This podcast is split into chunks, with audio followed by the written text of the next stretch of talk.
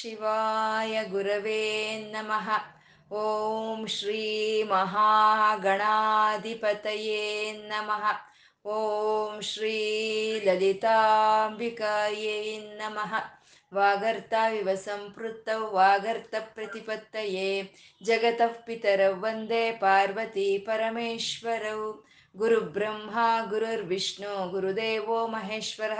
ಗುರುರ್ ಸಾಕ್ಷಾತ್ ಪರಬ್ರಹ್ಮ ತಸ್ಮೈ ಶ್ರೀ ಗುರವೇ ನಮಃ ವ್ಯಾಸಾಯ ವಿಷ್ಣುರೂಪಾಯ ವ್ಯಾಸರೂಪಾಯ ವಿಷ್ಣವೆ श्रुतिस्मृतिपुराणानाम् आलयं करुणालयं नमामि भगवत्पादशङ्करं लोकशङ्करम् अज्ञानां जाह्नवीतीर्थं विद्यातीर्थं विवेकिनां सर्वेषां सुखदं तीर्थं भारतीतीर्थमाश्रये शिवाय विष्णुरूपाय शिवरूपाय विष्णवे ॐ नमो भगवते वासुदेवाय श्रीमात्रे नमः ನಾಮ ರೂಪ ರಹಿತವಾದ ಚೈತನ್ಯವನ್ನ ನಾವು ವಿಷ್ಣು ಸಹಸ್ರನಾಮದಲ್ಲಿ ನಾರಾಯಣ ಬ್ರಹ್ಮ ಅಂತ ಆರಾಧನೆ ಮಾಡ್ಕೊಳ್ತಾ ಇದ್ದೀವಿ.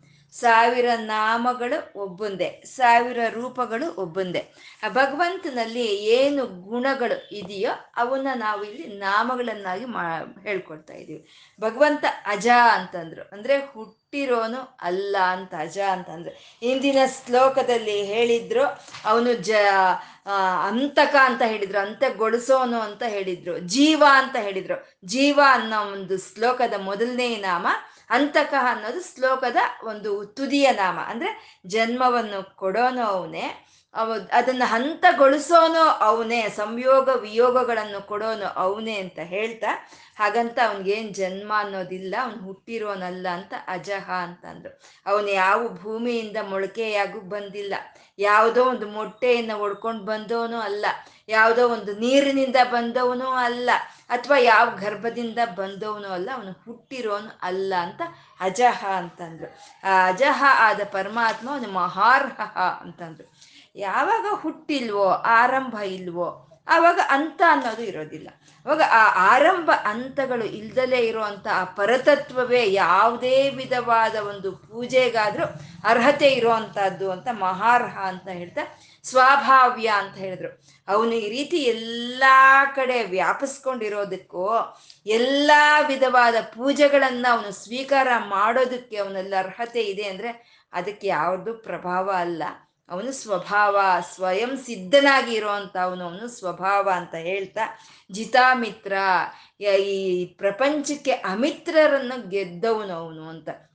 ಈ ರಾವಣ, ಕುಂಭಕರ್ಣ, ಹಿರಣ್ಯಾಕ್ಷ ಹಿರಣ್ಯಕಶ್ಪು ಮುಂತಾದ ರಾಕ್ಷಸರೆಲ್ಲ ಈ ಪ್ರಪಂಚಕ್ಕೆ ಅಮಿತ್ರರು. ಅಂತ ಅವ್ರನ್ನ ಗೆದ್ದಂತ ಪರಮಾತ್ಮ ಅವನು ಅಮಿತ್ರ ಅಂತ ಹೇಳ್ತಾ, ಯಾವಾಗ ಸ್ವಭಾವ್ಯ ಒಂದು ಭಕ್ತರ, ಒಂದು ಜ್ಞಾನಿಗಳ ಒಂದು ಹೃದಯದಲ್ಲಿ ಆ ಭಗವಂತನ ಅನುಭವ ಅನ್ನೋದು ಬರುತ್ತೋ ಆವಾಗ ಭಗವಂತನ ಅನುಭವ ನಮ್ಮ ಹೃದಯಕ್ಕೆ ಬಂದ್ರೆ ಅಲ್ಲಿನ ಯಾವ ಕಾಮ ಕ್ರೋಧಗಳು ಇರೋದಕ್ಕೆ ಸಾಧ್ಯ ಇಲ್ಲ ಅಂತ.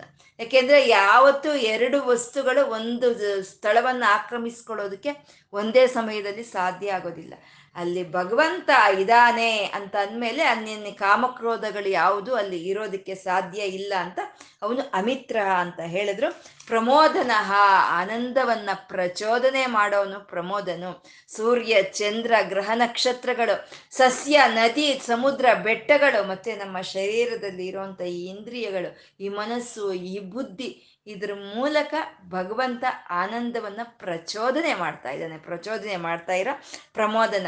ಯಾಕೆ ಹಾಗೆ ಪ್ರಚೋದನೆ ಮಾಡ್ತಾ ಇದ್ದಾನೆ ಆನಂದ, ಆನಂದವನ್ನ ಅಂತಂದ್ರೆ ಅವನ ಆನಂದ. ಅವನ ಸ್ವರೂಪವೇ ಆನಂದ. ಆನಂದವೇ ಸ್ವರೂಪವಾಗಿರುವಂತ ಪರಮಾತ್ಮ ಅವನು ಆನಂದ ನಂದನ ಅಂತ ಇದ್ದಾರೆ. ಅಂದ್ರೆ ಆ ಆನಂದವನ್ನು ವೃದ್ಧಿಗೊಳಿಸುವಂಥವನು ಯಾವತ್ತಿದ್ರು ಲೌಕಿಕವಾಗಿ ನಮ್ಗೆ ಬರೋ ಅಂತ ಆನಂದಗಳು ಅದು ತಕ್ಷಣ ಸಿಕ್ಬೋದು ನಮ್ಗೆ. ಇವತ್ತೇ ಸಿಕ್ಬೋದು. ಆದ್ರೆ ಅದು ಯಾವತ್ತಿಗೂ ಅದು ವೃದ್ಧಿಗೊಳ್ಳಲ್ಲ ಇನ್ನು ಸಾಕು ಅನ್ಸುತ್ತೆ. ಆದ್ರೆ ಪರಮಾತ್ಮನ ಒಂದು ಅನುಭವ ಅನ್ನೋದು ಹೃದಯಕ್ಕೆ ಬಂದ್ರೆ ಅಲ್ಲಿ ಆಗುವಂಥ ಅನುಭವ ಅನ್ನೋದು, ಅಲ್ಲಿ ಆಗುವಂಥ ಆನಂದ ಅನ್ನೋದು ವೃದ್ಧಿಗೊಳ್ಳುತ್ತೆ, ದಿನ ದಿನ ವೃದ್ಧಿಗೊಳ್ಳುತ್ತೆ. ಹಾಗೆ ವೃದ್ಧಿಗೊಳಿಸೋ ಅಂತ ಅವನೇ ನಂದನ ಅಂತ ಹೇಳ್ತಾ ನಂದ ಅಂತ ಹೇಳಿದ್ರು.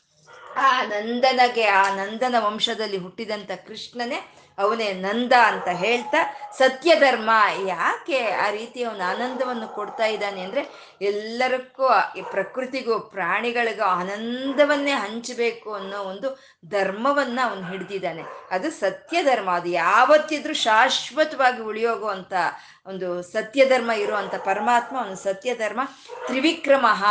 ಆನಂದವನ್ನು ಯಾರು ಕೊಡ್ತಾರೆ? ಹತ್ರ ಇರೋರು ಕೊಡ್ತಾರೆ. ಭಗವಂತ ಎಲ್ಲೋ ವೈಕುಂಠದಲ್ಲಿ ಇದ್ರೆ ನಮ್ಗೆ ಆನಂದ ಕೊಡೋದಕ್ಕೆ ಆಗೋಲ್ಲ ಅಂತ ತ್ರಿವಿಕ್ರಮ ಮೂರು ಲೋಕಗಳಲ್ಲೂ ಮೂರು ಪಾದಗಳನ್ನ ಇಟ್ಟು ಎಲ್ಲ ಕಡೆ ಆಕ್ರಮಿಸ್ಕೊಂಡು ತಾನು ಆ ಸಂತೋಷವನ್ನು ಕೊಡ್ತಾ ಇರುವಂತ ಪರಮಾತ್ಮ ಅವನು ತ್ರಿವಿಕ್ರಮ ಅಂತ ಹೇಳಿದ್ರು. ಮುಂದಿನ ಶ್ಲೋಕ ಐವತ್ತು ಏಳನೆಯ ಶ್ಲೋಕ. ಮಹರ್ಷಿ ಕಪಿಲಾಚಾರ್ಯ ಕೃತಜ್ಞೋ ಮೇದಿನೀಪತಿ. ತ್ರಿಪದಸ್ತ್ರಿದಶಾಧ್ಯಕ್ಷೋ ಕೃತ್ ಅಂತ ಐವತ್ತು ಏಳನೆಯ ಶ್ಲೋಕ ಏಳು ನಾಮಗಳಿಂದ ಕೂಡಿ ಇರುವಂತಹದ್ದು ಮಹರ್ಷಿ ಕಪಿಲಾಚಾರ್ಯ, ಕೃತಜ್ಞ, ಮೇದಿನೀಪತಿ, ತ್ರಿಪದ ತ್ರಿದಶಾಧ್ಯಕ್ಷ ಮಹಾಶೃಂಗ ಕೃತಾಂತ ಕೃತ್ ಅಂತ ಏಳು ನಾಮಗಳಿಂದ ಕೂಡಿರುವಂತ ಒಂದು ಶ್ಲೋಕ ಇದು. ಮಹರ್ಷಿ ಕಪಿಲಾಚಾರ್ಯ. ಭಗವಂತ ನಾರಾಯಣ ಅವನು ಮಹರ್ಷಿ ಕಪಿಲಾಚಾರ್ಯನು ಅಂತ ಹೇಳ್ತಾ ಇದ್ದಾರೆ. ಋಷಿ ಋಷಿ ಅಂತ ಅಂದ್ರೆ ದ್ರಷ್ಟರು, ಅಂದ್ರೆ ಮಂತ್ರ ದ್ರಷ್ಟರು ಅಂದ್ರೆ ಮಂತ್ರವನ್ನು ಯಾರು ದರ್ಶನ ಮಾಡ್ತಾರೋ ಅಂತ ಅವ್ರನ್ನ ಋಷಿಗಳು ಅಂತ ಹೇಳ್ತಾರೆ. ಅಂದ್ರೆ ದರ್ಶನ ಮಾಡೋದಷ್ಟೇ ಅಲ್ಲ, ದರ್ಶನ ಮಾಡಿ ಅದನ್ನ ಸರಿಯಾದ ರೀತಿಯಲ್ಲಿ ಅರ್ಥ ಮಾಡ್ಕೊಳ್ಳೋ ಅಂತ ಜ್ಞಾನ. ಅಂದ್ರೆ ಆ ದರ್ಶನ, ಆ ಜ್ಞಾನ ಎರಡು ಇರೋ ಅಂಥವ್ರನ್ನ ಋಷಿ ಅಂತ ಕರೀತಾರೆ. ವೇದ ಒಂದು ವೇದ ಮಂತ್ರಗಳನ್ನ ದರ್ಶಿಸ್ತಾರೆ. ಆ ದರ್ಶಿಸಿರೋ ಅಂತ ಮಂತ್ರಗಳನ್ನ ಸರಿಯಾದ ರೀತಿಯಲ್ಲಿ ಅವರು ಅರ್ಥ ಮಾಡ್ಕೊಂಡು ಅರ್ಥ ಮಾಡಿಸ್ತಾರೆ ಅಂತ ಜ್ಞಾನ ಹೊಂದಿರೋವ್ರನ್ನ ಋಷಿ ಅಂತ ಹೇಳ್ತಾರೆ. ಅಂದ್ರೆ ಋಷಿಗಳಿಗೆ ಅವರು ಎಷ್ಟೇ ಆಗ್ಲಿ ಈ ಶರೀರವನ್ನು ತಾಳಿ ಬಂದ್ರೆ ಈ ಶರೀರದಲ್ಲಿ ಇರೋ ಇಂದ್ರಿಯಗಳಿಗೆ ಒಂದು ಪರಿಮಿತಿ ಅಂತ ಇರುತ್ತೆ. ಈ ದೇಹಕ್ಕೆ ಒಂದು ಪರಿಮಿತಿ ಅಂತ ಇರುತ್ತೆ. ಅವರ ಧ್ಯಾನಕ್ಕೆ ಒಂದು ಪರಿಮಿತಿ ಅಂತ ಇರುತ್ತೆ. ಅವ್ರ ಊಹಾಶಕ್ತಿಗೆ ಒಂದು ಪರಿಮಿತಿ ಅಂತ ಇರುತ್ತೆ. ಹಾಗೆ ಆ ಪರಿಮಿತವಾಗಿರೋ ಅಂತ ಇಂದ್ರಿಯ ಮನೋಬುದ್ಧಿಗಳಿಂದ ಅಪರಿಮಿತವಾದ ಆ ಚೈತನ್ಯವನ್ನ ಸಂಪೂರ್ಣ ತಿಳ್ಕೊಳ್ಳೋದಕ್ಕೆ ಯಾವ ಋಷಿಗಳಿಂದನೂ ಸಾಧ್ಯ ಇಲ್ಲ. ಯಾವ ಋಷಿಗಳಿಂದನೂ ಸಂಪೂರ್ಣ ತಿಳ್ಕೊಳ್ಳೋದಕ್ಕೆ ಸಾಧ್ಯ ಇಲ್ಲ. ಆ ವೇದಗಳಲ್ಲಿ ಕೆಲವು ಅಂಶಗಳನ್ನೇ ಸಂ ತಿಳ್ಕೊಂಡಿರೋ ಅಂಥವ್ರನ್ನ ನಾವು ಋಷಿಗಳು ಅಂತ ಹೇಳ್ತೀವಿ. ಋಷಿಗಳು ವೇದವನ್ನು ನೋಡಿದ್ರೆ, ವೇದ ಮಂತ್ರಗಳನ್ನು ನೋಡಿದ್ರೆ, ವೇದ ಮಂತ್ರಗಳು ಪರಮಾತ್ಮನನ್ನು ನೋಡುತ್ತೆ. ಋಷಿಗಳಿಗೆ ಆ ವೇದಗಳನ್ನ ಸಂಪೂರ್ಣ ತಿಳ್ಕೊಳ್ಳೋದಕ್ಕೆ ಋಷಿಗಳಿಗೆ ಹೇಗೆ ಸಾಧ್ಯ ಇಲ್ವೋ ಹಾಗೆ ವೇದಗಳಿಗೂ ಸಹಿತ ಪರಮಾತ್ಮ ಹೀಗೆ ಅಂತ ಹೇಳೋದಕ್ಕೆ ಸಾಧ್ಯ ಇಲ್ಲದೆ ಇರುವಂಥದ್ದು. ಅದಕ್ಕೆ ವೇದಗಳು ತತ್ವಮಸಿ ಅಂತ ಹೇಳ್ಬಿಡ್ತು ಅಂದರೆ ಅದು ಅಂತ ಹೇಳ್ಬಿಡ್ತು. ನಮಗೆ ಯಾವಾಗ ನಿರ್ದಿಷ್ಟವಾಗಿ ಇದು ಇಂಥದ್ದೇ ಅಂತ ತಿಳಿಯಲ್ವೋ ಅವಾಗ ನಾವು ಅದು ಅಂತ ಹೇಳ್ಬಿಡ್ತೀವಿ. ಹಾಗೆ ವೇದಗಳು ಸಹಿತ ಆ ಪರಮಾತ್ಮನನ್ನ ಅದು ಅಂತ ಹೇಳಿಬಿಡ್ತು. ಅಂದರೆ ಋಷಿಗಳು ವೇದ ವೇದ ಮಂತ್ರಗಳನ್ನು ಸ್ವಲ್ಪ ಮಟ್ಟಕ್ಕೆ ಅವ್ರು ದರ್ಶಿಸಿದ್ರೆ ವೇದಗಳು ಸ್ವಲ್ಪ ಮಟ್ಟಕ್ಕೆ ಭಗವಂತನ ದರ್ಶಿಸುತ್ತೆ. ಆದರೆ ಭಗವಂತ ವೇದಗಳನ್ನ, ಋಷಿಗಳನ್ನ ಎರಡನ್ನೂ ದರ್ಶಿಸುವಂತ ಪರಮಾತ್ಮ ಅವನು ಅವನು ಮಹರ್ಷಿ ಅಂತ ಅವನು ಸಂಪೂರ್ಣವಾಗಿ ತಿಳ್ಕೊಳ್ತಾನೆ. ವೇದಗಳನ್ನು ಸಂಪೂರ್ಣವಾಗಿ ತಿಳ್ಕೊಂಡು ಆ ವೇದಗಳಲ್ಲಿ ಇರುವಂತ ಜ್ಞಾನವನ್ನು ಸಂಪೂರ್ಣವಾಗಿ ಹಂಚುವಂತ ಅವನು ಅವನು ಮಹರ್ಷಿ ಅಂತ, ಪರಮಾತ್ಮ ಮಹರ್ಷಿ ಅಂತ ಹೇಳ್ತಾ ಇದ್ದಾರೆ. ಮತ್ತೆ ಈ ಮಹರ್ಷಿಯಾದಂಥ ಪರಮಾತ್ಮ ಅವನು ಮಹರ್ಷಿ ಕಪಿಲ ಅಂತ ಹೇಳಿದ್ರು. ಕಪಿಲ ಅಂತಂದ್ರೆ ಒಂದು ಪ್ರಕಾಶಮಾನವಾಗಿ, ಪ್ರಕಾಶವನ್ನು ತೋರಿಸುವಂತ ಒಂದು ಶಬ್ದವೇ ಕಪಿಲ ಅಂತ ಹೇಳೋದು. ಪರಮಾತ್ಮ ಯಾವಾಗ ಸಂಪೂರ್ಣ ಜ್ಞಾನ ಯಾವಾಗ ಇರುತ್ತೋ ಆವಾಗ ಆ ಒಂದು ಪ್ರಕಾಶ ಅನ್ನೋದಿರುತ್ತೆ. ನಾವು ಹೇಳ್ತಾ ಇರ್ತೀವಲ್ವ ಇವಾಗ ಒಂದು ಸಂಪೂರ್ಣ ಜ್ಞಾನ ಇರೋ ಮುಖದಲ್ಲಿ ಒಂದು ವರ್ಚಸ್ ಅನ್ನೋದಿರುತ್ತೆ, ಒಂದು ವರ್ಚಸ್, ಒಂದು ಕಲೆ ಅನ್ನೋ, ಒಂದು ಕಳೆ ಅನ್ನೋದಿರುತ್ತೆ. ಅದನ್ನೇ ಪ್ರಕಾಶ ಅಂತ ನಾವು ಹೇಳೋ ಅಂಥದ್ದು. ಅಂಥ ಜ್ಞಾನ ಸ್ವರೂಪ, ನಾವು ವೇದಗಳನ್ನೆಲ್ಲ ಸಂಪೂರ್ಣವಾಗಿ ತಿಳ್ಕೊಂಡಿರೋ ಅಂಥ ಜ್ಞಾನ ಸ್ವರೂಪನಾದ ಆ ನಾರಾಯಣನು ಅವನು ಪ್ರಕಾಶಿಸ್ತಾ ಇದ್ದಾನೆ, ಅವನು ಮಹರ್ಷಿ, ಅವನು ಪ್ರಕಾಶಿಸ್ತಾ ಇದ್ದಾನೆ ಅಂತ ಕಪಿಲ ಅಂತಂದ್ರು. ಮತ್ತೆ ಕಪಿಲ ಅಂತಂದ್ರೆ ಒಂದು ಒಂದು ಬಿಳಿ ಬಣ್ಣ ಮತ್ತು ಹಸಿರು ಬಣ್ಣ ಎರಡರಿಂದ ಕೂಡಿರೋ ಅಂಥ ಪ್ರಕಾಶವನ್ನೇ ಕಪಿಲವರ್ಣ ಕಪಿಲ ಅಂತ ಹೇಳೋದು. ಮತ್ತು ಯಾರು? ಬಿಳಿ ಬಣ್ಣ, ಹಸಿರು, ಒಂದು ಹರಿಶಿನ ಬಣ್ಣ ಅಂತ ಒಂದು ಪ್ರಕಾಶವನ್ನು ಹೊಂದಿರೋದು ಯಾರು? ಮೇಲೆ ಇರುವಂಥ ಸೂರ್ಯ ಭಗವಂತ. ಸೂರ್ಯ ಭಗವಂತನೇ ಕಪಿಲ ಅಂತ ಹೇಳೋ ಅಂಥದ್ದು ಅವನೇ ಮಹರ್ಷಿ. ಅವನೇ ಸಮಸ್ತ ಸಮಸ್ತವನ್ನು ನೋಡ್ತಾ ಇದ್ದಾನೆ. ಸಮಸ್ತ ಭೂಮಿಯಲ್ಲಿರೋ ಪ್ರತಿಯೊಂದನ್ನು ಸೂರ್ಯ ನೋಡ್ತಾ ಇದ್ದಾನೆ. ಪ್ರತಿಯೊಂದನ್ನು ನೋಡೋ ಹಾಗೆ ಮಾಡ್ತಾ ಇರೋನು ಸೂರ್ಯನೇ ಅಂತ ಹೇಳ್ತಾ ಅವನು ಮಹರ್ಷಿ ಕಪಿಲ ಅಂತ ಹೇಳಿದ್ರು. ಆ ಸೂರ್ಯನಾರಾಯಣ, ಆ ಸೂರ್ಯನಾರಾಯಣನಲ್ಲಿ ಇರೋ ಅಂತ ವಿಷ್ಣು ವಿಭೂತಿಯನ್ನ ಕ ಮಹ ಮಹರ್ಷಿ ಕಪಿಲ ಅಂತ ಹೇಳಿದ್ರು. ಅವನು ಆಚಾರ್ಯನು. ಪರಮಾತ್ಮ ವೇದಗಳನ್ನೆಲ್ಲ ಬ್ರಹ್ಮದೇವ್ರಿಗೆ ಸಹಿತ ಕೊಟ್ಟಂತ ನಾರಾಯಣನು ಈ ಪ್ರಪಂಚವನ್ನೆಲ್ಲ ಜ್ಞಾನದ ಕಡೆ, ಬೆಳಕು ಕಡೆ ಕರ್ಕೊಂಡು ಹೋಗ್ತಾ ಇರುವಂತ ಸೂರ್ಯ ಭಗವಂತನು ಅವನು ಆಚಾರ್ಯರು ಅಂತ ಹೇಳ್ತಾ ಮಹರ್ಷಿ ಕಪಿಲಾಚಾರ್ಯ ಅಂತ ಹೇಳಿದ್ರು. ಪರಮಾತ್ಮ ತನ್ನ ಒಂದು ಜ್ಞಾನದಿಂದ, ತನ್ನ ಪ್ರಕಾಶದಿಂದ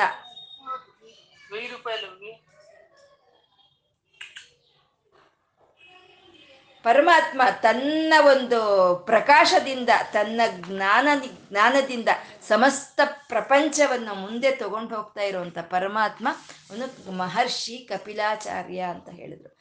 ನಾರಾಯಣ ಮಹರ್ಷಿ ಕಪಿಲಾಚಾರ್ಯ ಅಂತ.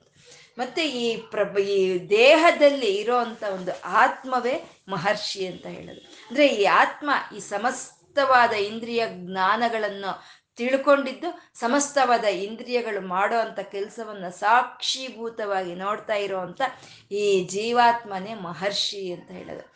ಈ ನಮ್ಮ ದೇಹದೊಳಗೆ ಇರೋ ಅಂಥ ಚಿತ್ ಸ್ವರೂಪವೇ ಅದನ್ನೇ ಕಪಿಲ ಅಂತ ಹೇಳೋದು. ಚಿತ್ ಸ್ವರೂಪ ಅಂದ್ರೆ ಜ್ಞಾನ. ಆ ಜ್ಞಾನವೇ ಯಾವಾಗದಿದ್ರೂ ಪ್ರಕಾಶವನ್ನು ಕೊಡುತ್ತೆ ಅಂತ ನಮ್ಮಲ್ಲಿರುವಂಥ ಜ್ಞಾನವೇ ಕಪಿಲ ಅಂತ ಹೇಳೋದು. ಆ ಒಂದು ಸಾಕ್ಷೀಭೂತವಾಗಿ ಜ್ಞಾನ ಪೂರಿತವಾಗಿರುವಂತ ಆತ್ಮವೇ ನಮ್ಮ ಶರೀರವನ್ನು ನಡೆಸ್ಕೊಂಡು ಹೋಗ್ತಾ ಇದೆ ಅಂತ ಮಹರ್ಷಿ ಕಪಿಲಾಚಾರ್ಯ ಅಂದ್ರೆ ಆತ್ಮ, ನಮ್ಮ ಶರೀರದಲ್ಲಿ ಇರುವಂತ ಆತ್ಮವನ್ನ ಮಹರ್ಷಿ ಕಪಿಲಾಚಾರ್ಯ ಅಂತ ಕರೆಯೋದು. ಈ ಆತ್ಮದಲ್ಲಿ ಇರೋವಂಥದ್ದು ವಿಷ್ಣು ವಿಭೂತಿನೇ, ಆ ಸೂರ್ಯನಲ್ಲಿ ಇರೋವಂಥದ್ದು ವಿಷ್ಣು ವಿಭೂತಿನೇ. ಹಾಗಾಗಿ ಮಹರ್ಷಿ ಕಪಿಲಾಚಾರ್ಯ ಅಂತ ಇಲ್ಲಿ ಒಬ್ಬ ನಾರಾಯಣನ ಸ್ತುತಿಸ್ತಾ ಇದ್ದಾರೆ. ಮತ್ತೆ ಕಪಿಲ ಮಹರ್ಷಿಗಳು. ನಮಗೆ ಇವಾಗ ಭಾಗವತ ಹೇಳುತ್ತೆ, ವಿಷ್ಣುವಿನ ನಾರಾಯಣನ ಇಪ್ಪತ್ತೈದು ನಾಮಗಳನ್ನು ಹೇಳುತ್ತೆ ಭಾಗವತ ಅನ್ನೋದು. ಆ ಇಪ್ಪತ್ತೈದು ನಾಮಗಳಲ್ಲಿ ಕಪಿಲ ಮಹರ್ಷಿಗಳ ಒಂದು ಅವತಾರವು ಒಂದು. ಇಪ್ಪತ್ತೈದು ಅವತಾರಗಳಲ್ಲಿ ಕಪಿಲ ಮಹರ್ಷಿಯ ಅವತಾರವು ಒಂದು. ಕಪಿಲ ಮಹರ್ಷಿ, ಕರ್ದಮ ಮಹರ್ಷಿ ಮತ್ತು ದೇವಹೂತಿ ಅನ್ನೋ ದಂಪತಿಗಳಿಗೆ ಜನ್ಮ ತಾಳಿದಂಥ ಅವರು ಅವರು ಕಪಿಲ ಮಹರ್ಷಿ. ಸಾಕ್ಷಾತ್ ನಾರಾಯಣನೇ. ಆ ಕಪ ಆ ಕರ್ದಮ ಮಹರ್ಷಿಗೆ ಮಾತು ಕೊಟ್ಟಿರ್ತಾರೆ, ನಾನು ನಿನಗೆ ಸಂತಾನವಾಗಿ ಬರ್ತೀನಿ ಅಂತ. ಹಾಗೆ ಸಾಕ್ಷಾತ್ ಪರಬ್ರಹ್ಮನು, ಮಹಾವಿಷ್ಣುವೆ ಆ ಕರ್ದಮ ಮಹರ್ಷಿ ದೇವಹೂತಿಗೆ ಒಂದು ಒಂದು ಗಂಡು ಮಗುವಾಗಿ ಬರುವಂಥದ್ದು ಅವರೇ ಕಪಿಲ ಅಂತ ಹೇಳೋದು. ಹುಟ್ಟೋವಾಗೆ ಒಂದು ಈ ಜನ್ಮ ರಾಹಿತ್ಯವನ್ನು ಹೊಂದಂಥವ್ರು ಈ ಜನ್ಮ ವಿಮುಕ್ತರಾಗಿ ಬಂದಂಥವ್ರು ಜನ್ಮ ರಾಹಿತ್ಯದಿಂದ ಇದ್ದಂಥವ್ರು ಕಪಿಲರು. ಆ ಹುಟ್ಟಿದಾಗಲೇ ಅವರು ಬ್ರಹ್ಮತತ್ವವನ್ನು ತಿಳ್ಕೊಂಡವರು ಅವರು ಕಪಿಲ ಮಹರ್ಷಿಗಳು. ಆ ತಾಯಿಗೆ ಸಾಂಖ್ಯ ಜ್ಞಾನವನ್ನೆಲ್ಲ ಬೋಧನೆ ಮಾಡಿದವರು. ಸಾಂಖ್ಯ ಅಂತಂದ್ರೆ ಆತ್ಮಜ್ಞಾನ, ಈ ಆತ್ಮ ಹೇಗೆ, ಈ ಮನಸ್ಸು ಹೇಗೆ ಈ ಇಂದ್ರಿಯಗಳು ಹೇಗೆ? ಈ ಇಂದ್ರಿಯಗಳು ಮನಸ್ಸಿನೊಂದಿಗೆ ಒಂದು ಸಂಯೋಗ ಹೊಂದಿದಾಗ ಬರುವಂತಹದ್ದೇ ನಮಗೆ ಬಂಧನ ಅಂತ ಹೇಳೋದು. ಈ ಇಂದ್ರಿಯಗಳು ಮನಸ್ಸಿನಿಂದ ವಿಮುಕ್ತಿಗೊಳ್ತಾ ಪರಮಾತ್ಮನ ಪಾದದ ಮೇಲೆ ಇಡ್ತಾ ಅದನ್ನೇ ನಮ್ಮ ಮೋಕ್ಷ ಅಂತ ಹೇಳೋದು. ಅಂತ ಹಾಗೆ ಬಂದ ಮೋಕ್ಷಗಳನ್ನ ಈ ಆತ್ಮ ಹೇಗೆ ಈ ಶರೀರದೊಳಗೆ ಪ್ರವೇಶ ಆಗುತ್ತೆ, ಈ ಈ ಶರೀರ ಹೇಗೆ ಗರ್ಭದಲ್ಲಿ ಉತ್ಪನ್ನವಾಗುತ್ತೆ ಅನ್ನೋ ಎಲ್ಲ ಅಂಶಗಳನ್ನ ಆ ಕಪಿಲ ಮಹರ್ಷಿಗಳು ಆ ತಾಯಿಗೆ ಬೋಧನೆ ಮಾಡ್ತಾರೆ. ಹಾಗೆ ತಾಯಿಗೆ ಬೋಧನೆ ಮಾಡ್ತಾ ಅವರು ಆಚಾರ್ಯರಾಗ್ತಾರೆ. ಆ ತಾಯಿಯನ್ನ ನೆಪವಾಗಿ ಇಟ್ಕೊಂಡು ಈ ಸಮಸ್ತ ಪ್ರಪಂಚಕ್ಕೂ ಆ ಸಾಂಖ್ಯಾಶಾಸ್ತ್ರವನ್ನು ಕೊಟ್ಟಂತ ಕಪಿಲ ಮಹರ್ಷಿಗಳೇ ಅವರೇ ಮಹರ್ಷಿ ಕಪಿಲಾಚಾರ್ಯ ಅಂತ ಹೇಳೋದು. ಆ ಕಪಿಲಾಚಾರ್ಯರ ಅವತಾರದಲ್ಲಿ ಬಂದಂತ ಶ್ರೀಮನ್ ನಾರಾಯಣನ ಅವನು ಮಹರ್ಷಿ ಕಪಿಲಾಚಾರ್ಯ ಅಂತ. ಹೇಳ್ತಾ ಇರೋವಂಥದ್ದು ಆ ಕಪಿಲಾಚಾರ್ಯ ಆದಂಥ ಪರಮಾತ್ಮ, ಅವನು ಕೃತಜ್ಞ ಅಂತ ಹೇಳ್ತಾ ಇದ್ದಾರೆ. ಕೃತಜ್ಞ. ಕೃತಜ್ಞ, ಕೃತ ಅಂದರೆ ಮಾಡಿರೋದು. ಜ್ಞ ಅಂದರೆ ತಿಳ್ಕೊಳ್ಳೋದು. ಮಾಡಿರೋದನ್ನ ಸಂಪೂರ್ಣ ತಿಳ್ಕೊಳ್ಳೋ ಅಂಥದ್ದೇ ಕೃತಜ್ಞ ಅಂತ ಹೇಳೋವಂಥದ್ದು. ಅಂದರೆ ಪರಮಾತ್ಮ ಮಾಡಿರೋದು ಏನೋ ಈ ಪ್ರಪಂಚವನ್ನ, ಈ ವಿಶ್ವವನ್ನೆಲ್ಲ ಮಾಡಿದ್ದಾನೆ ಈ ತಾನು ಮಾಡಿರೋ ಅಂತ ಈ ವಿಶ್ವವನ್ನೆಲ್ಲ ಸಂಪೂರ್ಣ ತಿಳ್ಕೊಂಡಿರೋ ಪರಮಾತ್ಮ ಅವನು ಕೃತಜ್ಞ ಅಂತ. ಪ್ರತಿ ಒಂದು ಕಣವನ್ನು, ಪ್ರತಿ ಒಂದು ಇದನ್ನು ಸಂಪೂರ್ಣ ತಾನು ತಿಳ್ಕೊಂಡಿರೋನು. ಒಂದು ಕಣದಲ್ಲೂ ಏನು ನಡೀತಾ ಇದೆ ಅಂತ ಸಂಪೂರ್ಣ ಜ್ಞಾನ ತಿಳ್ಕೊಂಡಿರೋ ಅಂತ ಅವನು ಅವನು ಕೃತಜ್ಞ ಅಂತ ಹೇಳಿದ್ರು. ಮತ್ತೆ ಕೃತಜ್ಞ ಅಂತಂದ್ರೆ ಕೃತ ಅಂದ್ರೆ ಮಾಡಿರೋದು, ಜ್ಞಾನ ಅಂದ್ರೆ ಇರೋದು.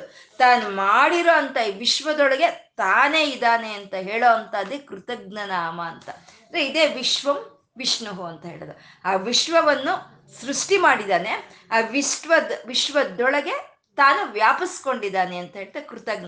ಇವಾಗ ಕ್ಷೇತ್ರಜ್ಞ ಅಂತ ಹೇಳ್ತಾರೆ. ಕ್ಷೇತ್ರ ಅಂದ್ರೆ ಈ ಶರೀರ. ಜ್ಞ, ಕ್ಷೇತ್ರಜ್ಞ ಅಂದ್ರೆ ಈ ಶರೀರದಲ್ಲಿರುವಂತ ಆತ್ಮವನ್ನೇ ಕ್ಷೇತ್ರಜ್ಞ ಅಂತ ಹೇಳೋದು. ಇಲ್ಲಿ ಕೃತಜ್ಞ ಅಂದ್ರೆ ಈ ಪ್ರಪಂಚವನ್ನೆಲ್ಲ ಸೃಷ್ಟಿ ಮಾಡಿರುವಂತ ಪರಮಾತ್ಮ ಈ ಪ್ರಪಂಚದೊಳಗೆ ತಾನು ಇದಾನೆ ಅಂತ ಹೇಳೋ ಅಂತ ಒಂದು ನಾಮವೇ ಕೃತಜ್ಞ ಅನ್ನೋ ಒಂದು ನಾಮ. ಮತ್ತೆ ಕೃತಜ್ಞ ಅಂತಂದ್ರೆ ಮಾಡಿರೋ ಅಂತ ಒಂದು ಉಪಕಾರವನ್ನಾಗ್ಬೋದು, ಮಾಡಿರೋ ಅಂತ ಒಂದು ಪೂಜೆಗಳನ್ನಾಗ್ಬೋದು ಮರಿದಲೆ ಇರೋ ಅಂತವನು ಅವನು ಪರಮಾತ್ಮ, ಅವನು ಕೃತಜ್ಞ ಅಂತ.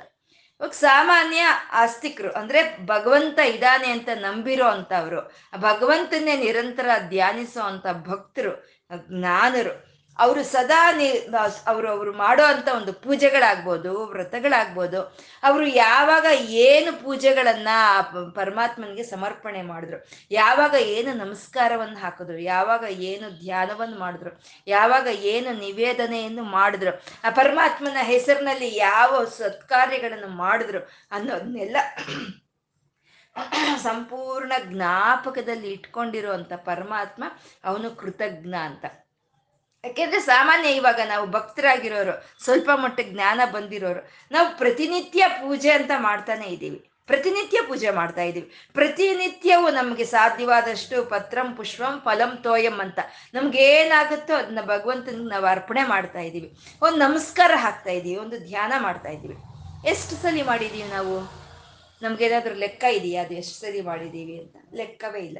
ಸಾಮಾನ್ಯ ಭಕ್ತರು ಸ್ವಲ್ಪ ಮಟ್ಟಿಗೆ ಜ್ಞಾನ ಇರುವಂಥ ಭಕ್ತರು ಒಂದು ಸಲಿ ಅಲ್ಲ, ಒಂದು ಸಲಿನಾದ್ರೂ ಸರಿ ಆ ಪರಮಾತ್ಮನಿಗೆ ತ್ರಿಕರಣ ಶುದ್ಧಿಯಿಂದ ಒಂದು ಧ್ಯಾನವನ್ನು ಮಾಡಿರ್ತಾರೆ.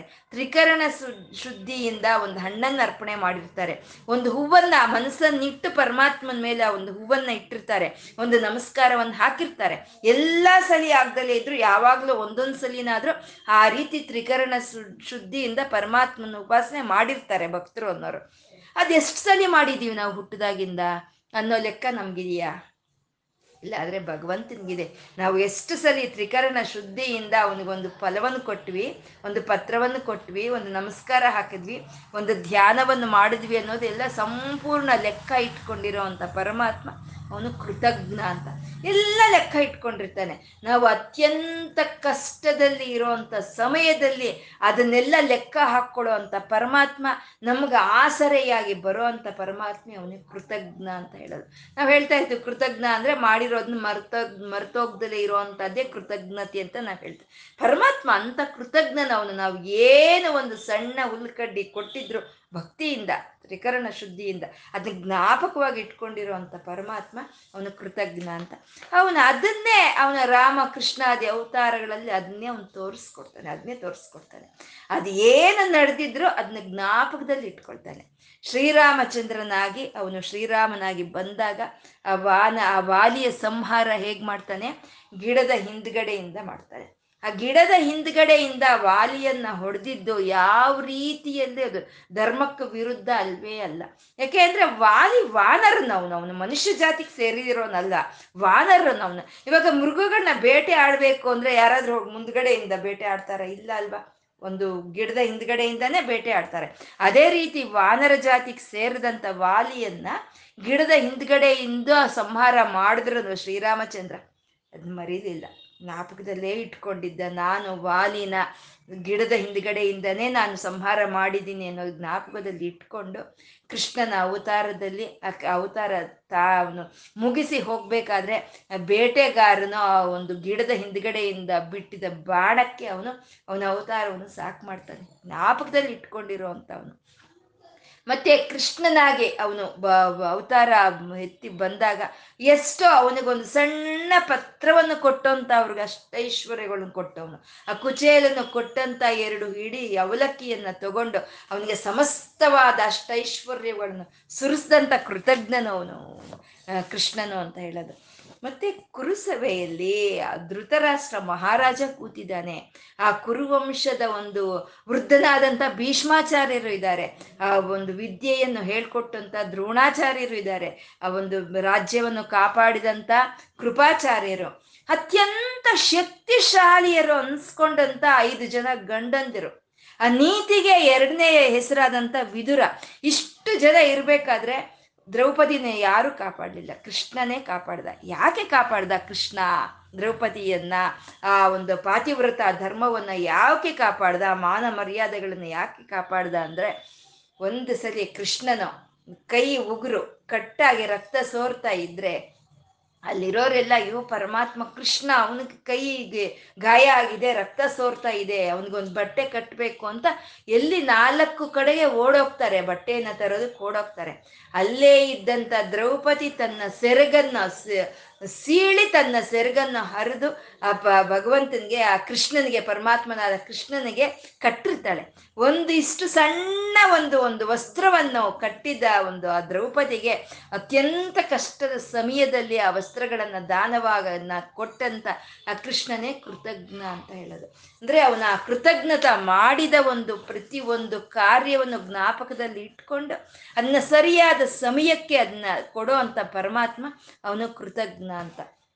ಅಂದ್ರೆ ನಾವು ಮಾ, ಯಾರಾದ್ರೂ ನಮ್ಗೇನಾದ್ರೂ ಮಾಡಿದ್ರೆ ಅದನ್ನ ಮರಿಬಾರ್ದು ಅನ್ನೋಂಥದ್ದೇ ಕೃತಜ್ಞತೆ. ಸಾಮಾನ್ಯ ನಾವು ಹೇಳ್ತಾ ಇರ್ತೀವಿ, ನಾವು ಯಾವತ್ತು ಮಾಡಿದ್ದನ್ನು ಮರೆಯೋದಿಲ್ಲಪ್ಪ, ಯಾರಾದರೂ ಏನಾದರೂ ಕೊಟ್ಟಿದ್ರೆ ನಾವು ಜ್ಞಾಪಿಸ್ಕೊಳ್ತಾನೆ ಇರ್ತೀವಿ ಅಂತ ನಾವು ಹೇಳ್ತೀವಿ. ಯಾರಾದರೂ ಒಂದು ನೀರು ಕೊಟ್ರ, ಒಂದು ಜ್ಯೂಸ್ ಕೊಟ್ರ ಏನಾದರೂ ನಮ್ಮ ಸಮಯಕ್ಕಾದ್ರೆ ಅವ್ರನ್ನ ಯಾವತ್ತೂ ನಾವು ಮರೆಯಲ್ಲ. ನಾವು ಯಾವಾಗ ಜ್ಞಾಪಿಟ್ಕೊಂಡು ಜ್ಞಾಪಿಸ್ಕೊಂಡೇ ಇರ್ತೀವಿ ನಾವು. ನಾವು ಅಂಥ ಕೃತಜ್ಞತೆಯನ್ನು ಹೊಂದಿರ್ತೀವಿ. ಆದರೆ ನಾವು ಮರೆಯೋ ಅಂಥದ್ದು ಸಮಸ್ತವನ್ನು ನಮಗೆ ಕೊಡ್ತಾ ಇರೋವಂಥ ಪರಮಾತ್ಮನನ್ನೇ ನಾವು ಮರಿತೀವಿ. ಎಷ್ಟು ಸಲಿ ಪರಮಾತ್ಮನ ನಾವು ನೆನೆಸ್ಕೊಳ್ತಾ ಇದ್ದೀವಿ? ಈ ಸಮಸ್ತವು ಸಮಸ್ತವು ಸಮಸ್ತವು ನಮ್ಗೆ ಕೊಡ್ತಾ ಇರೋವಂಥದ್ದು ಭಗವಂತನೇ ಅನ್ನೋದನ್ನ ನಾವು ಮರಿತೀವಿ. ಸಮಸ್ತ ತ್ಯಾಗವನ್ನು ಮಾಡಿ ನಮ್ಮನ್ನು ಬೆಳೆಸಂತ ತಾಯಿ, ತಂದೆಯನ್ನು ನಾವು ಎಷ್ಟು ಸಲಿ ನೆಲೆಸ್ಕೊಳ್ತಾ ಇದ್ದೀವಿ? ಅವ್ರು ಮಾಡಿದ ತ್ಯಾಗವನ್ನ ನಾವು ಮರ್ತೋಗ್ತೀವಿ. ಆ ಗುರುಗಳು ನೀಡೋ ಅಂತ ಒಂದು ಆದರ್ಶವನ್ನ, ಅವ್ರ ಅವ್ರ ನಿರ್ದೇಶನವನ್ನ ನಾವು ಮರಿತಾ ಇರ್ತೀವಿ. ನಾವು ಅಂದ್ರೆ ಭಗವಂತ ನಮ್ಗೆ ಸಮಸ್ತವನ್ನು ಕೊಟ್ಟಿರುವಂತ ಭಗವಂತನನ್ನ ನಮ್ಮನ್ನ ಈ ಸ್ಥಿತಿಯಲ್ಲಿ ನಿಲ್ಸಿರಿ, ನಮ್ಗೆ ಜನ್ಮವನ್ನು ಕೊಟ್ಟಂತ ತಂದೆ ತಾಯಿಯನ್ನ ನಮ್ಗೆ ಮಾರ್ಗದರ್ಶನವನ್ನು ನೀಡಿ ನಮ್ಮನ್ನ ಒಂದು ಒಂದು ವೃದ್ಧಿಯ ಕಡೆ ಕರ್ಕೊಂಡು ಹೋಗ್ತಾ ಇರೋಂಥ ಗುರುಗಳನ್ನ ನಾವು ಜ್ಞಾಪಿಸ್ಕೊಳ್ಳೋ ಅಂಥದ್ನೇ ಕೃತಜ್ಞ ಅಂತ ಹೇಳೋ ಅಂತ ಕೃತಜ್ಞತಾ ಲಕ್ಷಣ ನಮ್ಮಲ್ಲಿ ಇತ್ತ, ಅದು ಭಗವಂತನ ಗುಣವೇ ಆಗುತ್ತೆ. ಆ ಭಗವಂತನ ಗುಣ ನಮ್ಮಲ್ಲಿ ಇದ್ದಾಗ ನಮ್ಮನ್ನ ಒಂದು ಅನುಗ್ರಹಿಸೋ ಅಂತ ಪರಮಾತ್ಮ ಅವನು ಕೃತಜ್ಞ ಅಂತ ಹೇಳ್ತಾ ಇದ್ದಾರೆ. ಅವನು ಕೃತಜ್ಞ. ಮೇದಿನಿಪತಿ ಅಂತ ಇದ್ದಾರೆ. ಮೇದಿನಿಪತಿ ಅಂದ್ರೆ ಯಾವುದು? ಹೀರ್ಕೊಂಡು ಒದ್ದೆಯಾಗಿ ಹೋಗ್ತಾ ಪೋಷಣೆ ಮಾಡ್ತಾ ಇದೆಯೋ ಅದನ್ನ ಮೇದಿ ಅಂತ ಹೇಳುವಂಥದ್ದು. ಸಮಸ್ತ ಸಮುದ್ರ ಜಲವನ್ನ ಎಲ್ಲ ಹೀರ್ಕೊಳ್ತಾ, ಅಂತರಿಕ್ಷ ಜಲವನ್ನೆಲ್ಲ ತಾನು ಹೀರ್ಕೊಳ್ತಾ, ಈ ಸಮಸ್ತ ಪ್ರಾಣಿ ಪ್ರಕೃತಿಯನ್ನ ಕಾಪಾಡ್ತಾ ಇರುವಂತ ಭೂಮಿ, ಆ ಭೂಮಿಯನ್ನೇ ಮೇದಿ ಅಂತ ಹೇಳೋದು. ಆ ಭೂಮಿಯನ್ನ ಸಂರಕ್ಷಣೆ ಮಾಡ್ತಾ ಇರುವಂತ ನಾರಾಯಣ ಮೇದಿನಿಪತಿ ಅಂತ ಹೇಳ್ತಾ ಇದ್ದಾರೆ. ಮತ್ತೆ ಈ ಶರೀರ ಅನ್ನೋದು, ಈ ರಕ್ತ, ಈ ಶುಕ್ರ ಅನ್ನೋ ಮುಂತಾದ ಒಂದು ದ್ರವಗಳಿಂದ ಒದ್ದೆ ಆಗಿ ಹೋಗ್ತಾ ಇದೆ. ಒದ್ದೆ ಆಗಿ ಹೋಗ್ತಾ ಇರುವಂತ ಈ ಶರೀರ, ಆ ಒದ್ದೆ ಆಗ್ತಾ ಇರುವಂತ ಒಂದು ದ್ರವಗಳಿಂದ ಕಾಪಾಡ್ತಾ ಇರುವಂತ ಈ ಶರೀರ ಕಾಪಾ, ರಕ್ಷಣೆ ಮಾಡ್ತಾ ಇರುವಂತ ಆತ್ಮವೇ ಅದೇ ಮೇದಿನಿಪತಿ ಅಂತ. ಈ ರಕ್ತ ಶುಕ್ರಾದಿ ಒಂದು ದ್ರವ್ಯ ದ್ರವ್ಯಗಳಿಂದ ಒದ್ದೆ ಆಗ್ತಾ ಇರುವಂತ ಶರೀರವೇ ಮೇದಿ. ಈ ಶರೀರವನ್ನು ರಕ್ಷಣೆ ಮಾಡ್ತಾ ಇರುವಂತ ಆತ್ಮವೇ ಮೇದಿನಿಪತಿ ಅಂತ ಹೇಳೋವಂಥದ್ದು ಆ ಮೇದಿನಿಪತಿಯಾದ ಪರಮಾತ್ಮ ತ್ರಿಪದ ಅಂತ ಹೇಳ್ತಾ ಇದ್ದಾರೆ. ತ್ರಿಪದ ಅಂತಂದ್ರೆ ಮೂರು ಹೆಜ್ಜೆಗಳಿಂದ ಮೂರು ಲೋಕಗಳನ್ನ ಆಕ್ರಮಿಸ್ಕೊಂಡಿರೋ ಅಂತ ಒಂದು ಅವನ ತ್ರಿವಿಕ್ರಮ ತತ್ವವನ್ನು ಹೇಳೋ ಅಂತ ಒಂದು ನಾಮವೇ ತ್ರಿಪದ ಅಂತ.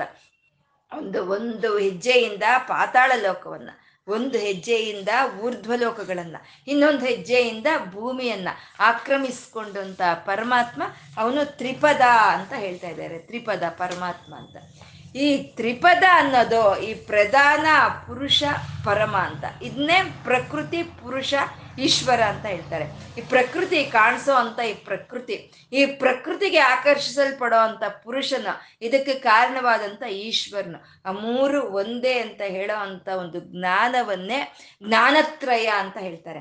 ಈ ಜ್ಞಾನತ್ರಯವನ್ನು ಹೇಳಿದಂಥ ಈ ಜ್ಞಾನತ್ರಯವನ್ನು ಪ್ರಪಂಚಕ್ಕೆ ತಿಳಿಸ್ಕೊಟ್ಟಂಥ ಕಪಿಲಾಚಾರ್ಯರೇ ಅವರೇ ತ್ರಿಪದ ಅಂತ ಹೇಳೋವಂಥದ್ದು ತ್ರಿಪದ ಈ ಜ್ಞಾನತ್ರಯವನ್ನು ಕೊಟ್ಟಂತ ಅವರು, ಪರಮಾತ್ಮ ಕಪಿಲಾಚಾರ್ಯರು ಅಂತ ಹೇಳೋದು ತ್ರಿಪದ ಅಂತ ಹೇಳಿದ್ರು. ಮತ್ತೆ ಈ ತ್ರಿಪದ, ಪದ ಅನ್ನೋ ಒಂದು ಅರ್ಧ, ಒಂದು ಪದಕ್ಕೆ ಗಮನ ಅನ್ನೋದು, ಅಂದ್ರೆ ಕದಿಲಿ ಮುಂದೋ ಮುಂದೆ ಹೋಗುವಂತಹದ್ದು ಅನ್ನೋದು, ಪದ ಅನ್ನೋ ಪದಕ್ಕೆ ಪಾದ ಅನ್ನೋದು, ಮತ್ತೆ ಪದ ಅಂದ್ರೆ ಸ್ಥಾನ, ಮತ್ತೆ ಜ್ಞಾನ ಅನ್ನೋದು, ಈ ರೀತಿ ಅರ್ಥಗಳಿರುವಂತ ಒಂದೇ ತ್ರಿಪದ ಅಂತ ಹೇಳೋವಂಥದ್ದು.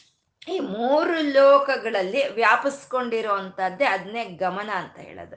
ಪಾದ ಅಂತಂದ್ರೆ ಈ ಮೂರು ಲೋಕಗಳಲ್ಲಿ ಒಂದೊಂದು ಪಾದವನ್ನು ಊರಿರೋದೇ ಪರಮಾತ್ಮ ಪಾದ, ಅದೇ ಸ್ಥಾನ ಅಂತ ಹೇಳೋದು. ಅಂದ್ರೆ ಈ ತ್ರಿಪದ ಈ ಒಂದು ಸೃಷ್ಟಿ, ಈ ಜಾಗೃತ್ ಸ್ವಪ್ನ ಸುಷಿಪ್ತಿಗಳಿಗೂ, ಈ ಸೃಷ್ಟಿ ಸ್ಥಿತಿ ಲಯಗಳಿಗೂ, ರಜೋಸತ್ವ ತಮೋ ಗುಣಗಳಿಗೂ ಅತೀತವಾಗಿರೋ ಅಂತ ಒಂದು ಯಾವ ಸ್ಥಾನ ಇದೆಯೋ ಅದನ್ನೇ ತ್ರಿಪದ ಅಂತ ಹೇಳೋಂತ. ಅದೇ ಈ ಓಂಕಾರದಲ್ಲಿ ಇರೋ ಅಂತ ಒಂದು ತುರಿಯಾ ಸ್ಥಿತಿ ಅಂತ ಹೇಳೋವಂಥದ್ದು ಆ ತುರಿಯಾ ಸ್ಥಿತಿಯಲ್ಲಿ ಅನುಭವಕ್ಕೆ ಬರೋ ಅಂಥ ಒಂದು ಸ್ಥಾನವೇ ಅದನ್ನೇ ತ್ರಿಪದ ಅಂತ ಹೇಳ್ತೀವಿ. ಆ ಈ ಜಾಗೃತ ಸ್ವಪ್ನ ಸುಷಿಪ್ತಿಗಳನ್ನು ದಾಟಿ ಆ ಸಮಾಧಿ ಸ್ಥಿತಿಗೆ ನಾವು ಸೇರ್ಕೊಂಡಾಗೆ ನಮಗೆ ಅಂತ ಒಂದು ಭಗವಂತನ ಅನುಭೂತಿ, ಆ ಆ ಸ್ಥಾನದಲ್ಲಿ ಇರೋವಂಥ ಪರಮಾತ್ಮನೇ ಅವನೇ ನಾರಾಯಣ ಅಂತ. ಅದೇ ವೈಕುಂಠ. ನಾರಾಯಣನ ಭಕ್ತರಿಗೆ ಅದೇ ವೈಕುಂಠ. ಲಲಿತೆ ಭಕ್ತರಿಗೆ, ಅಮ್ಮನವರ ಭಕ್ತರಿಗೆ ಅದೇ ಮಣಿದ್ವೀಪ. ಈಶ್ವರನ ಭಕ್ತರಿಗೆ ಅದೇ ಕೈಲಾಸ. ಅಂದ್ರೆ ಜಾಗೃತ್ ಸ್ವಪ್ನ ಸುಷುಪ್ತಿಗಳನ್ನ, ಸೃಷ್ಟಿ ಸ್ಥಿತಿ ಲಯಗಳನ್ನ ದಾಟಿ ಸಮಾಧಿ ಸ್ಥಿತಿಯಲ್ಲಿ ನಮಗೆ ಅನುಭವಕ್ಕೆ ಬರೋ ಒಂದು, ಆ ಒಂದು ಸ್ಥಾನವೇ ಅದೇ ತ್ರಿಪದ ಅಂತ ಹೇಳೋವಂಥದ್ದೇ ಅದೇ ಆ ಉ ಮ, ಆ ಊ ಮ ಇಂದ ಅನುಭವಕ್ಕೆ ಬರೋ ಅಂಥ ಒಂದು ಪರಬ್ರಹ್ಮ ತತ್ವವೇ ಅದೇ ತ್ರಿಪದ ಅಂತ ಹೇಳಿದ್ರು.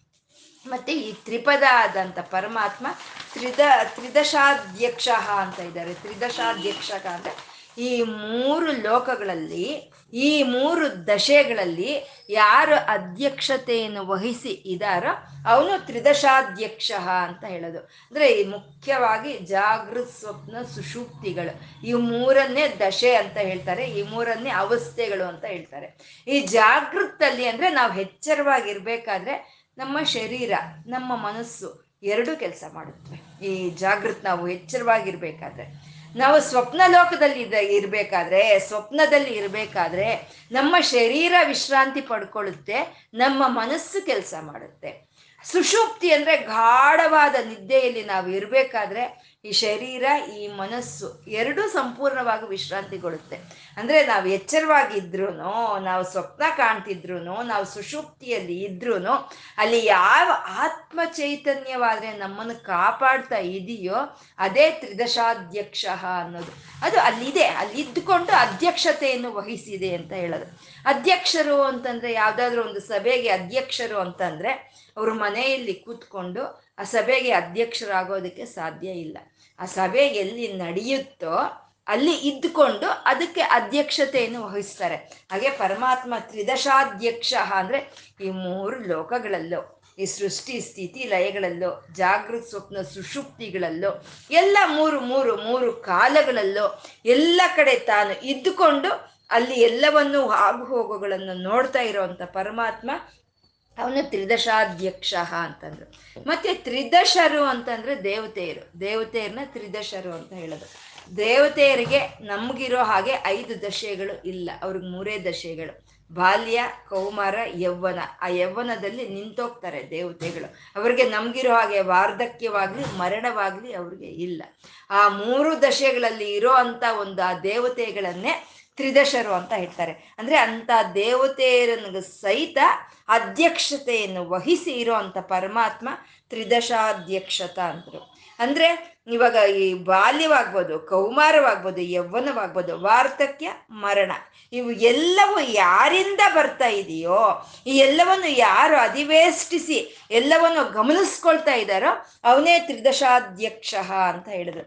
ಆ ರೀತಿ ಆ ಒಂದು ಒಂದು ತ್ರಿದಶಾಧ್ಯಕ್ಷ. ಅಂದರೆ ಎಲ್ಲ ಒಂದು ಮೂರು ಲೋಕಗಳಿಗೂ, ಮೂರು ಸ್ಥಿತಿಗಳಿಗೂ, ಮೂರು ಒಂದು ಅವಸ್ಥೆಗಳಿಗೂ ಅಧ್ಯಕ್ಷತೆಯನ್ನು ವಹಿಸಿರೋ ಅಂಥ ಪರಮಾತ್ಮ ತ್ರಿದಶಾಧ್ಯಕ್ಷ ಅಂತ ಅಂದ್ರು.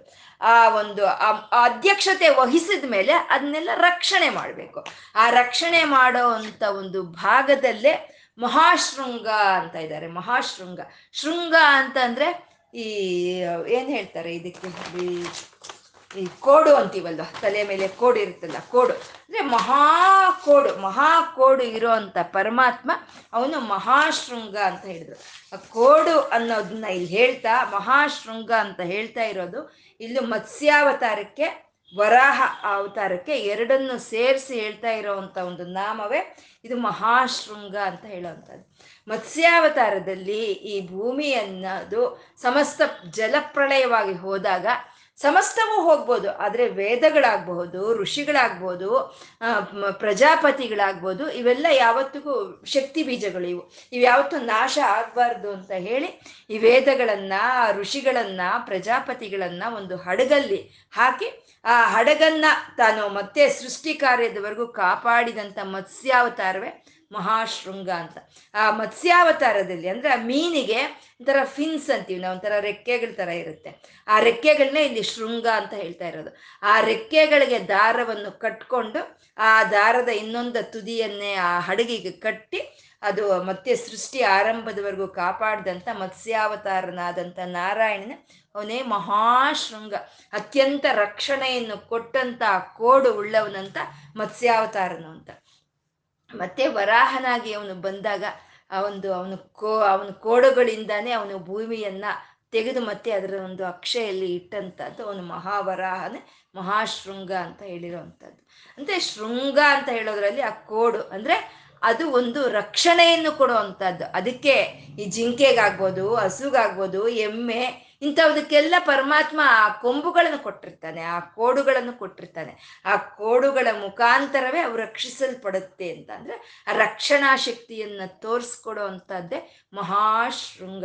ಅದು ಅತ್ಯಂತ ಈ ಮೂರು ಲೋಕಗಳಲ್ಲಿ, ಈ ಮೂರು ಅವಸ್ಥೆಗಳಲ್ಲಿ ನಮ್ಮನ್ನು ರಕ್ಷಣೆ ಮಾಡೋದಕ್ಕೆ ಸಮರ್ಥವಾಗಿ ಅಂಥ ಒಂದು ಶಕ್ತಿಯುತವಾದ ಕೋಡುಗಳು ಉಳ್ಳಂಥ ಪರಮಾತ್ಮ ಅವನೇ ಮಹಾಶೃಂಗ ಅಂತ ಹೇಳೋದು. ಇದೇ ಜಾಗೃತ್ ಸ್ವಪ್ನ ಸುಷುಪ್ತಿಗಳನ್ನ ದಾಟಿ ಹೋದ್ರೆ ಅದ್ರ ಮೇಲೆ ಇರೋಂಥ ಒಂದು ಸ್ಥಾನವನ್ನ ಅಧಿರೋಹಿಸಿ ಇರೋಂಥ ಪರಮಾತ್ಮನೇ ಅವನೇ ಮಹಾಶೃಂಗ ಅಂತ.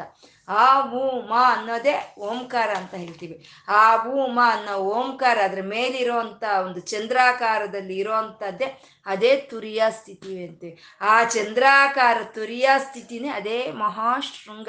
ಅದೇ ಸಮಸ್ತ ವನ್ನು ಕಾಪಾಡ್ತಾ ಇರೋವಂಥದ್ದು ಅಂತ ಪರಮಾತ್ಮ ಮಹಾಶೃಂಗ ಅಂತಂದು ಅಂತ ರಕ್ಷಣೆಯನ್ನು ಕೊಡೋ ಅಂತ ಒಂದು ಆ ಕೋಡುಗಳು, ಆ ಶೃಂಗಗಳು ಇರುವಂತ ಪರಮಾತ್ಮ ಅತ್ಯುನ್ನತವಾದಂಥ ಒಂದು ಶೃಂಗವನ್ನು ಅಧಿರೋಹಿಸಿದ. ಅದೇ ಶೃಂಗಗಿರಿ ಅಂತ ನಾವು ಹೇಳ್ತೀವಲ್ಲ ಅಂದ್ರೆ ಅತ್ಯುನ್ನತವಾದಂಥ ಒಂದು ಸ್ಥಾನವನ್ನು ಅಲಂಕರಿಸಿ ಇರೋ ಅಂತ ಶ್ರೀಮನ್ ನಾರಾಯಣನ ಅವನೇ ಮಹಾಶೃಂಗ. ಕೃತಾಂತ ಕೃತ್ ಅಂತ ಇದ್ದಾರೆ ಕೃತ ಅಂದ್ರೆ ಮಾಡಿರೋದು ಅಂತ ಹೇಳ್ಕೊಂಡ್ವಿ. ಕೃತ ಅಂತ ಕೃತ್ ಅಂದ್ರೆ ಅಂತ ಅಂದ್ರೆ ಅಂತಗೊಳಿಸೋದು ಅಂತಗೊಳಿಸೋ ಅಂತ ಅದು ಒಂದು ಕೆಲಸನೇ ಅಲ್ವಾ? ಇವಾಗ ಮಾಡೋದೊಂದು ಕೆಲಸ ಆದ್ರೆ ಅಂತಗೊಳಿಸೋದು ಅದು ಇನ್ನೊಂದು ಕೆಲಸ. ಹಾಗಾಗಿ ಕೃತ ಅಂತ ಕೃತ್ ಅಂತ ಹೇಳ್ತಾರೆ. ಮಾಡಿರೋದನ್ನೆಲ್ಲ ಸಮಯಕ್ಕೆ ತಗ್ಗಂತೆ ಅದನ್ನ ಲಯ ಲಯ ಪ್ರಳಯ ಕಾಲದಲ್ಲಿ ಎಲ್ಲವನ್ನು ಲಯವನ್ನು ಮಾಡ್ಕೊಳ್ಳೋ ಅಂತ ಪರಮಾತ್ಮ ಅವನೇ ಕೃತಾಂತ ಕೃತ್ ಅಂತ ಹೇಳ್ತಾ ಇದ್ದಾರೆ. ಅಂದ್ರೆ ಈ ಸಮಸ್ತ ಪ್ರಪಂಚವು ಹೀಗೆ ಪ್ರಕಟವಾಗೋಗಿದೆ ಈ ಸಮಸ್ತ ಪ್ರಪಂಚವು ಈಗ ಪ್ರಕಟವಾಗಿರೋದು ಒಂದು ಕಾರ್ಯ. ಯಾರ್ದು? ಆ ಭಗವಂತಂದ ಕಾರ್ಯ ಇದೆ. ಆ ಕಾರ್ಯಕ್ಕೆ ಕಾರಣ ಯಾರು? ಅವನೇ ಕಾರಣ. ಆ ಕಾರ್ಯಕ್ಕೆ ಕಾರಣವಾಗಿರುವಂತ ಭಗವಂತ ಈ ಕಾರ್ಯವೆಲ್ಲ ಮುಗಿದ ತಕ್ಷಣ ಈ ಕಾರ್ಯ ಅನ್ನೋದು ಆ ಕಾರಣದಲ್ಲಿ ಲೈವ್ ಆಗಿ ಹೋಗುವಂಥದ್ದು. ಅದೇ ಮಡಿಕೆ ಅನ್ನೋದು ಮಣ್ಣಿನಿಂದ ತಯಾರಾಗಿರುತ್ತೆ. ಮಡಿಕೆ ಕಾರ್ಯವಾದ್ರೆ ಆ ಮಣ್ಣು ಅನ್ನೋದು ಕಾರಣ. ಆ ಮಡಿಕೆ ಹೊಡೆದೋದ್ರೆ ಆ ಮಣ್ಣು ಮತ್ತೆ ಆ ಮಡಿಕೆ ಮತ್ತೆ ಮಣ್ಣಿನಲ್ಲೇ ಸೇರ್ಕೊಳ್ಳುತ್ತೆ. ಅಂದ್ರೆ ಕಾರ್ಯ ಕಾರಣದಲ್ಲಿ ಸೇರ್ಕೊಳ್ಳುತ್ತೆ. ಹಾಗೆ ಈ ಪ್ರಪಂಚವಾಗಿ ಈ ವ್ಯಕ್ತವಾಗಿ ಕಾಣಿಸ್ತಾ ಇರೋ ಈ ದೃಶ್ಯಗಳು ಎಲ್ಲ ಪರಮಾತ್ಮನಿಂದಾನೇ, ಮಹಾಶೃಂಗನಾದ ಪರಮಾತ್ಮನಿಂದಾನೇ ರಕ್ಷಿಸಲ್ಪಡ್ತಾ ಇವೆ.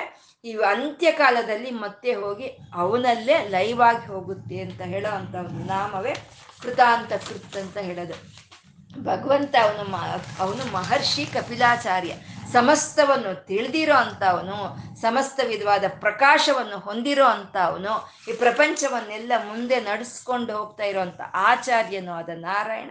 ಅವನು ಮಹರ್ಷಿ ಕಪಿಲಾಚಾರ್ಯ, ಕೃತಜ್ಞ. ಅವನು ಮಾಡಿರೋ ಈ ಪ್ರಪಂಚವನ್ನ ಪ್ರತಿ ಒಂದು ಕಣವನ್ನ, ಪ್ರತಿ ಒಂದು ಅಣುವನ್ನ, ಸಮಸ್ತ ಒಂದು ಸಮಗ್ರ ದೃಷ್ಟಿಯಿಂದ ನೋಡ್ತಾ ಎಲ್ಲವನ್ನು ತಿಳಿದಿರೋ ಅಂತ ಅವನು ಯಾರು ಯಾವ ರೀತಿ ನಡ್ಕೊಂಡ್ರು ಅವನಿಗೆ ಫಲಂ ಪುತ್ರ, ಪತ್ರಂ ಪಶ್, ಪುಷ್ಪಂ ಫಲಂ ತೋಯಂ. ಏನು ಅವನಿಗೆ ಒಂದು ಭಕ್ತಿಯಿಂದ ಕೊಟ್ಟರು ಅದನ್ನ ಜ್ಞಾಪಕ ಇಟ್ಕೊಂಡು ಆ ಒಂದು ಆಪತ್ತಿನ ಕಾಲದಲ್ಲಿ ಅವ್ರನ್ನ ಬಂದು ಕಾಯೋ ಅಂತ ಪರಮಾತ್ಮ ಅವನು ಕೃತಜ್ಞ, ಅವನು ಮೇದಿನೀಪತಿ ಈ ಶರೀರಕ್ಕೂ, ಆ ಭೂಮಿಗೂ ಅವನೇ ಅಧಿಪತಿಯಾಗಿರುವಂಥ ನಾರಾಯಣನ ಮೇದಿನಿಪತಿ ತ್ರಿಪದಹ. ಅವನು ಒಂದು ಎಲ್ಲ ಈ ಮೂರು ಮೂರು ಸೃಷ್ಟಿ ಸ್ಥಿತಿ ಲಯಗಳು, ಈ ಜಾಗೃತ ಸ್ವಪ್ನ ಸುಷಿಪ್ತಿಗಳು, ರಜೋಸತ್ವ ತಮೋಗುಣಗಳು ದಾಟಿ ಹೋದ್ರೆ ಇರೋವಂಥ ಒಂದು ಸ್ಥಾನವೇ ಅದೇ ತ್ರಿಪದ. ಆ ತ್ರಿಪದ ಸ್ಥಾನವನ್ನು ಅಲಂಕರಿಸಿಕೊಂಡು ಅಲ್ಲಿ ಅಧ್ಯಕ್ಷನಾಗಿರುವಂಥ ಪರಮಾತ್ಮ ತ್ರಿದಶಾಧ್ಯಕ್ಷ ಅಂತಂದ್ರು. ಅಲ್ಲಿ ದೇವತೆಗಳಿಗೂ, ಇಲ್ಲಿ ಎಲ್ಲ ಮೂರು ಮೂರು ಮೂರು ಆಗಿರುವಂಥ ಈ ಪ್ರಕೃತಿ ಪ್ರಾಣಿಗಳಿಗೂ ಅಧ್ಯಕ್ಷತೆಯನ್ನು ವಹಿಸ್ತಾ ಇರುವಂತ ಪರಮಾತ್ಮ ಮಹಾಶೃಂಗ, ಅತ್ಯಂತ ಶಕ್ತಿಯುತವಾದಂಥ ಕೋಡು ಉಳ್ಳಂಥ ಪರಮಾತ್ಮ ತನ್ನ ಕೋಡಿನಿಂದ ಎಲ್ಲವನ್ನು ರಕ್ಷಣೆ ಮಾಡ್ತಾ ಇದ್ದಾನೆ. ಸಮಸ್ತ ಒಂದು ಉನ್ನತವಾದ ಶಿಖರವನ್ನು ಅಧಿರೋಹಿಸಿ ಆ ತುರಿಯಾ ಸ್ಥಿತಿಯಲ್ಲಿ ಗೋಚರಕ್ಕೆ ಬರುವಂಥ ಪರತತ್ವವೇ, ಅದೇ ಮಹಾಶೃಂಗ ಕೃತಾಂತ ಕೃತ್. ಅವನು ಮಾಡಿರೋ ಅಂಥ ಒಂದು ಕಾರ್ಯವನ್ನ, ಕಾರಣವಾದ ತನ್ನ ಒಳಕ್ಕೆ ಎಲ್ಲವನ್ನು ಲಯವಾಗಿ ತಗೊಳ್ಳೋ ಪರಮಾತ್ಮ ಕೃತಾಂತ ಕೃತ್ ಅಂತ ಹೇಳ್ತಾ ಈ ಸಮಸ್ತ ಪ್ರಪಂಚವನ್ನು ಬಲ್ಲಂತ, ಈ ಸಮಸ್ತ ಪ್ರಪಂಚವನ್ನು ತನ್ನ ಪ್ರಕಾಶದಿಂದ ಮುಂದೆ ತಗೊಂಡು ಹೋಗ್ತಾ ಇರೋವಂಥ ಆಚಾರ್ಯನಾದ ಮಹರ್ಷಿ, ಆದ ಆಚಾರ್ಯನಾದ ನಾರಾಯಣನಿಗೆ ಇವತ್ತು ನಾವೇನು ಹೇಳ್ಕೊಂಡಿದ್ದೀವೋ ಅದನ್ನ ಅರ್ಪಣೆ ಮಾಡಿಕೊಳ್ಳೋಣ. ಲಕ್ಷ್ಮೀನಾರಾಯಣರಿಗೆ ನತಿರಿಯಂ, ನನ್ನ ಈ ನಮಸ್ಕಾರವನ್ನು ಸ್ವೀಕಾರ ಮಾಡು ತಂದೆ ಅಂತ ಕೇಳ್ಕೊಳ್ತಾ ಸರ್ವಂ ಶ್ರೀ ಲಲಿತಾರ್ಪಣ ಮಸ್ತು